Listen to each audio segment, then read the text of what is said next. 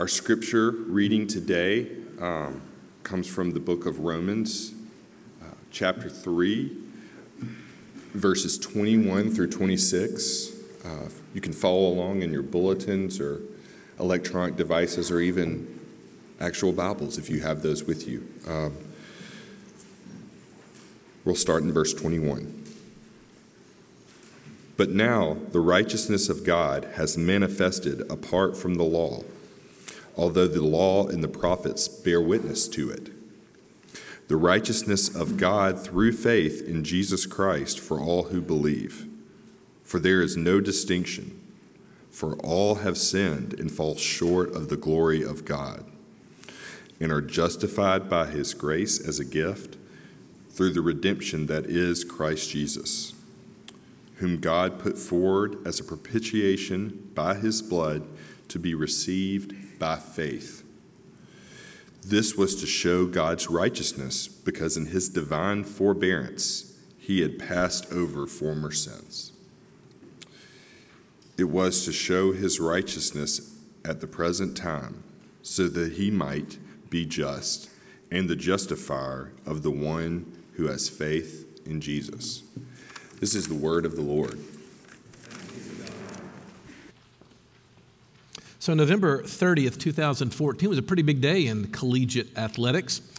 Happened to be the 78th meeting of Auburn versus Alabama on the football field. Alabama, if you'll remember, came into the game undefeated and ranked number one in the country. And while Auburn only had one loss that particular year, they still were a 10-point underdog to Alabama. So the stage was set for a great game, and what for many people consider one of the greatest endings to a football game ever. Auburn, of course, had to claw their way back in the fourth quarter in order to tie the whole game at 28-28 with only 32 seconds left in the game. But let's be honest, this is Bama. That is plenty of time for Saban to drive the team down the field and kick a winning field goal. Well, Saban, after arguing, vociferously to get one more second back on the clock, was able to win one more attempt for his kicker to try a 57-yard field goal. Why not try, he thought. Well, the kick was well short, but defensive back and now official Auburn deity, Chris Davis, fielded the ball in the back of the end zone and started running out. And of course, against all odds, the guy scurries down the field, barely avoids stepping out of bounds, and into the end zone to win the game. At that very moment, every Auburn fan's soul left their bodies, and they were transported into the seventh heaven of rapturous intoxication. And from then on, we all have to listen to what we know now as the Kick Six. Now, I'm assuming from your laughter you remember that story. What you may not realize, though, is what Auburn's reaction was to that momentous event, because they were absolutely obsessed. I would encourage you to Google a little quick search for Kick Six explanation. Like, there's dozens and dozens of pages of hits. Not only that, I found that someone had actually made a comic book commemorating Chris Davis's run. It was amazing sort of thing. I even found some Kick Six coffee cups that have football fields on them that show and trace Chris Davis's path down the field. Turns out also, the last time I checked, you can get a Chris Davis autographed Sports Illustrated cover for just under $1,000, a bargain at any price. What's my point?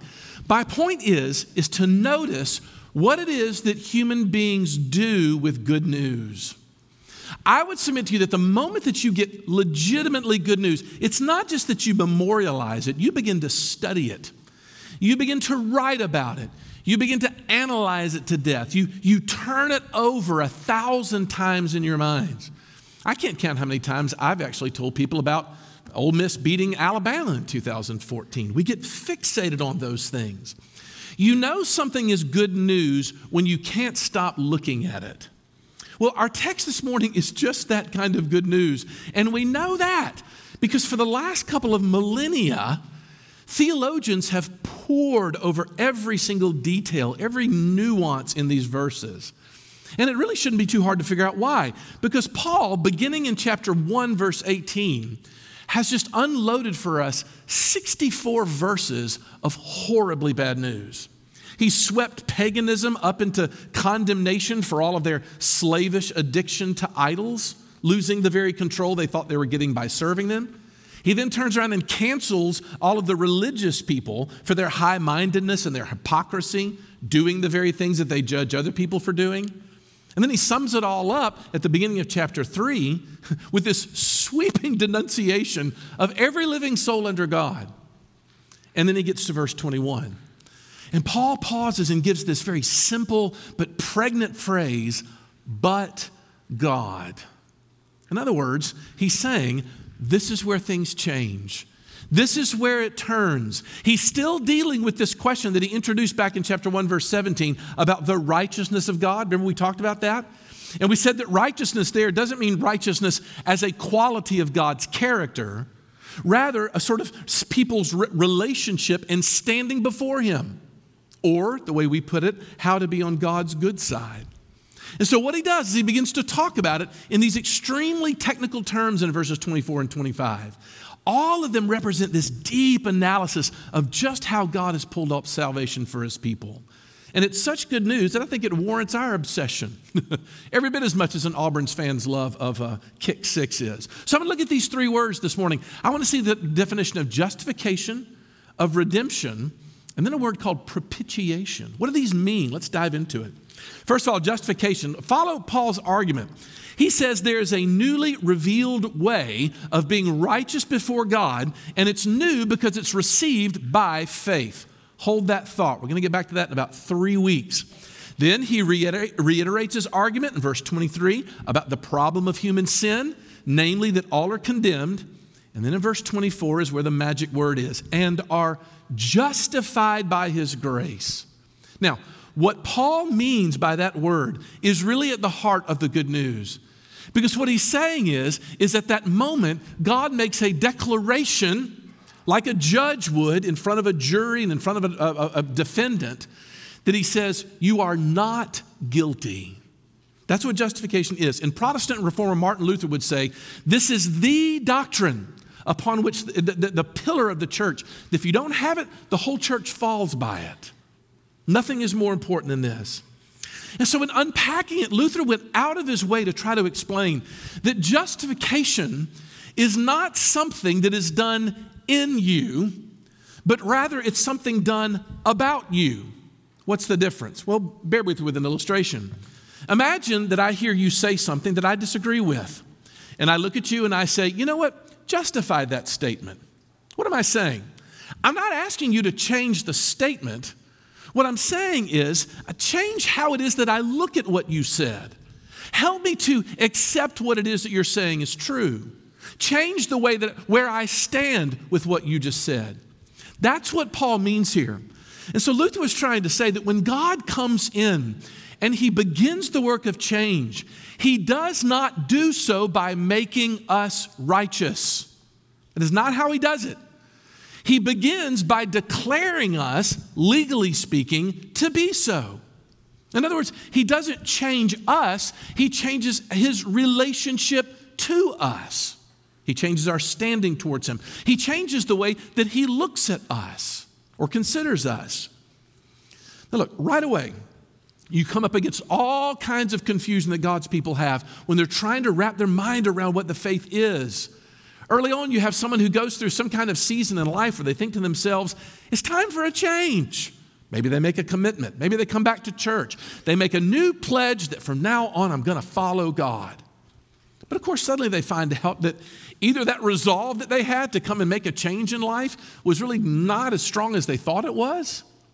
Or maybe those old sins and addictions were just stronger than they thought. But before too long, they start to feel on the outs with God again. They feel the old guilty threats pressing in on them. They'll say things like, you know, I've just kind of gotten away from God. But what Paul is saying is that when God comes first to work on you, to work in you, he doesn't do anything in you until he does something about you. That is, he says, I have to begin before we ever talk about what it is that's plaguing you on the inside. I have to begin with acceptance. I've got to clear away this fog of guilt between you and me so that we can move forward with this relationship. But it's only then that he starts to work in you on what it is that's dividing the two of you personally. Now, but here's the problem. Religious people are almost always trying to reverse that process. What we're trying to do, and in a weird way, it's almost what we want to do. We're trying to get ourselves cleaned up before we'll entertain the thought that we can finally know God. That is, we want our justification based upon what we did that week. We want it based upon how well we did with our Christian devotion and discipline, on our reputation that we've built, on having our lives totally together. But what I've been trying to say is that is the opposite of Christianity, because it basically turns Christianity into just another pathway to God up the mountain that we're all headed towards. But that makes it like every other world religion. Think of it in this way. The difference is between the job of a surgeon and a judge.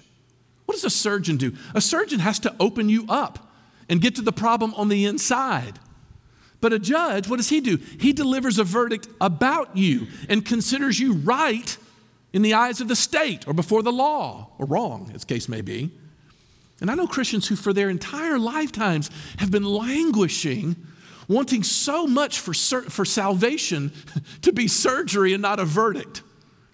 But they don't know that surgery can't begin until the judge has cleared you and cleared and created access for you.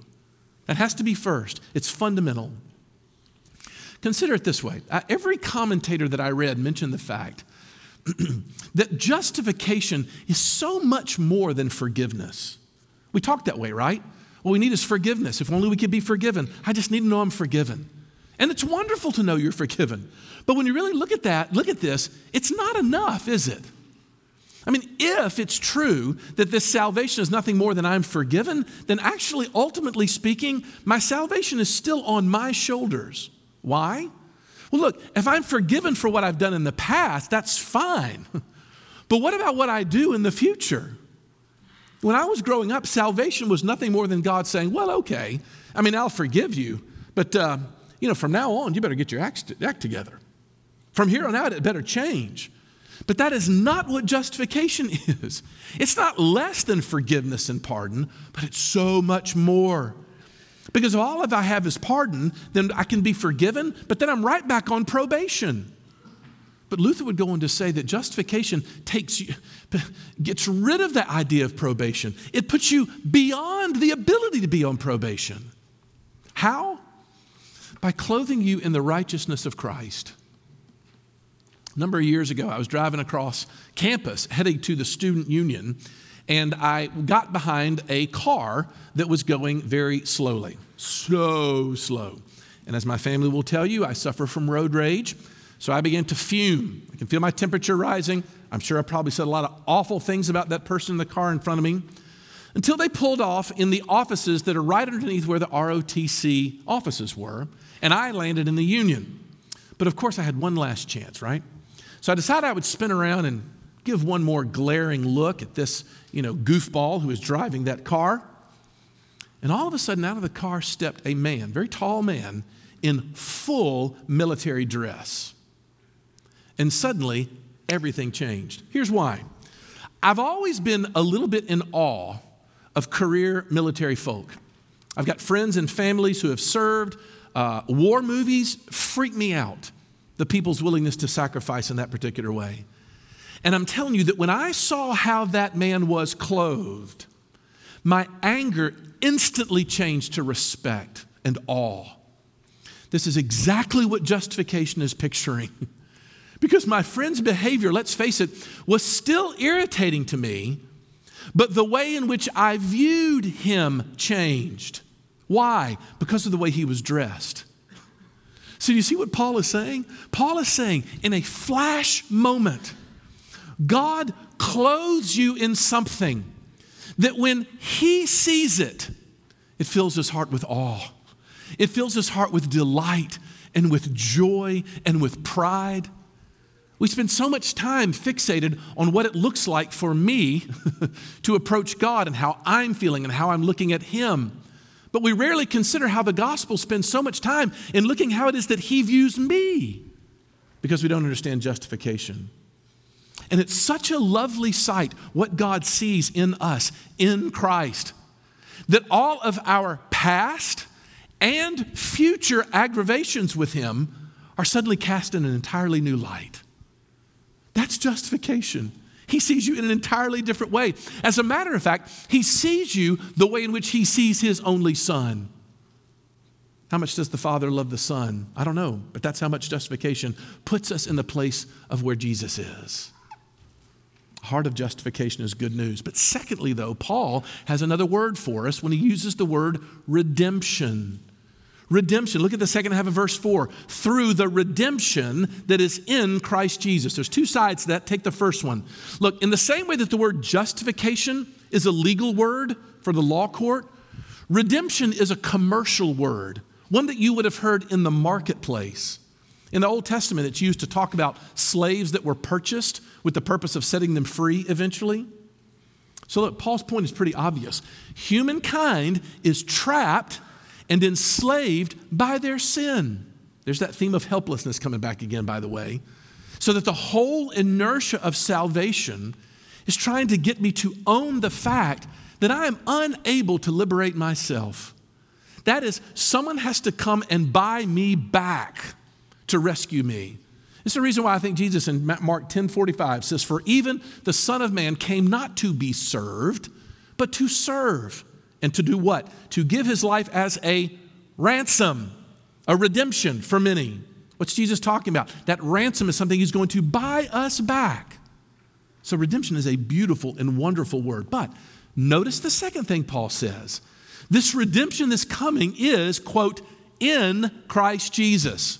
Now look, dig through the cobwebs of your mind back to our study in Acts last fall when we learned a little bit about this phrase, did we not? Especially when Paul is converted. His name is Saul before he became Paul. But in Acts chapter 9, he sees this great light that knocks him down. And it says to him, "Saul, Saul, why are you persecuting me?" And Saul's like, "I'm not persecuting you at all." And Jesus is like, "Yes, you are, because you're going after my people. And to go after my people is the same as going after me, because my relationship to my people is so near and so intimate and so personal that what may be said to be true of them in all of their sin became true of me on the cross, so that what became true of me on the cross could be true of them." Why? Because they are in me. I am in union with them. They are near to me. And on the basis of that great exchange, what the theologians call imputation, I impute my sin to Jesus. He imputes his righteousness to me. We suddenly realize we are connected now. We are joined. We have an access to Jesus in the Spirit that we never could have imagined before. And Paul makes it the basis for the entire rest part of his ministry. How many times does he say, in Christ Jesus, in him, in Christ? So when you put these two terms together, you see Paul is saying that we have been bought back, set free from bondage as a function of our nearness to Jesus. Did you catch that? Our intimacy with Jesus, and this good news is that the closer that I get to him, the more of my life is rescued by him. I hope you realize that Hollywood loves redemption stories. Even if they hate our faith, they love redemption stories. And I don't know one that's any better than the greatest sports movie ever filmed, Hoosiers. Fantastic movie that talks about this guy named Coach Dale, a broken down Indiana coach who finally finds his way back to a small little Indiana high school to coach again. But with his spotty past, he needs his good friend to look at him and say, "Hey, your slate is clean here." And on the basis of that, with that pronouncement, Coach Dale begins to redeem everybody who gets close to him. Now look, if you hadn't seen the movie, it's your own fault, okay? It's 30 years old, for Pete's sakes. But if you think about that movie, everybody gets something new in Hoosiers, do they not? You got Everett, Shooter's son. He gets a new dad. At the beginning of the movie, he looks and says, "My dad doesn't deserve a second chance." But by the end of the movie, he believes he's going to get better. The great Jimmy Chitwood also gets something. He gets freed up from the pressure of performance that's been killing him. At the beginning of the movie, Coach Dale says, "Look, you've got a special talent, a gift. Not the schools, not the townspeople's, not the teams, not Myra Fleener's, and not mine. It's yours to do with what you choose. And because that's what I believe, I can tell you this. I don't care whether you play on the team or not. And all of a sudden, Jimmy is freed up to play basketball because the pressure's off of him. That's the secret of his success. You got little Ollie, who finally gets to be the hero instead of being half a man in the eyes of his teammates. Strap, of course, gets in the big game and scores points to put his faith into practice rather than sitting on the bench just praying for his life to get better. And, of course, there's Raid, who learns to listen to his coach and trust him. The reason why you know is because he gets a fight to defend him at the big Cedar Knob game. And I love the last scene of that movie because you get to see the entire crowd after the big victory at the state championship.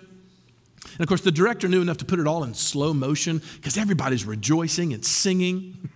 That background music is permanently burned on all of our brains as definitive redemption music, isn't it? Why? Because Coach Dale is a Christ figure. If you stay in his orbit, if you got near to him, you got stuff back. Is this not what Jesus is saying in John chapter 15 when he says, "Abide in me"?